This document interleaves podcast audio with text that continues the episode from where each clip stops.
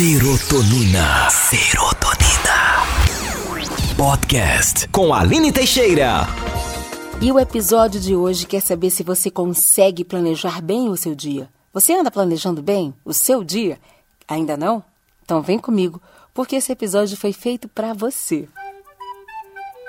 Calma, calma, calma, você não é o único. Tem muita gente que está tentando se organizar, está tentando trabalhar, está tentando ter uma vida equilibrada, tanto uma vida profissional como uma vida familiar e não consegue tão facilmente. Por isso, eu trago para você algumas dicas importantíssimas para você administrar muito bem o seu dia. Muitos especialistas afirmam que organizar as tarefas do dia a dia e não abrir espaço para distrações ganha aumentos sensíveis na produtividade. E esses especialistas não estavam falando nenhuma bobagem. Gente, primeira dica é: o que você entende desta frase? O amanhã começa hoje. Entendeu? Eu te explico melhor. Pessoas realmente produtivas nunca terminam o expediente sem planejar o que farão no dia seguinte. Ao usar alguns minutos para organizar a agenda das próximas 24 horas, a pessoa acaba tomando melhores decisões. Eu gostei de saber disso. Além de tudo isso, ao deixar o planejamento para depois, é possível que você não planeje absolutamente nada e acabe usando amanhã para resolver problemas que eventualmente surjam. E eles sempre surgem quando a gente menos espera, aparecem uns probleminhas, um probleminha aqui, um probleminha ali, e a gente precisa resolver deixando coisas para trás que a gente não tinha planejado. Segunda dica é: reserve um tempo para ficar com quem é produtivo. Mesmo neste momento que nós estamos vivendo, ao se juntar com alguém que executa suas tarefas rapidamente, mesmo que seja online, é possível entender o que essas pessoas fazem para trabalhar. Junte-se com os bons.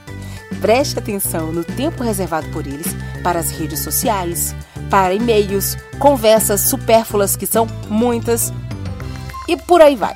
Terceira dica, não menos importante: deixe uma tarefa fácil para o começo.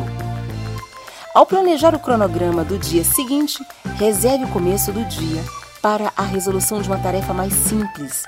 Assim você começa o trabalho com algo a menos para se preocupar e fica motivado para a resolução dos problemas mais difíceis. Por que, Aline? Por que deixar a tarefa mais fácil para o começo? Porque ao planejar o cronograma do dia seguinte, você reserva aí o começo do dia para a resolução de uma tarefa mais simples. Sim, mais simples, mais fácil de você resolver.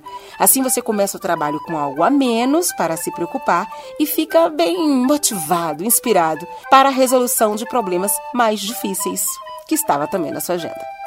Quarta dica: use o que você aprendeu.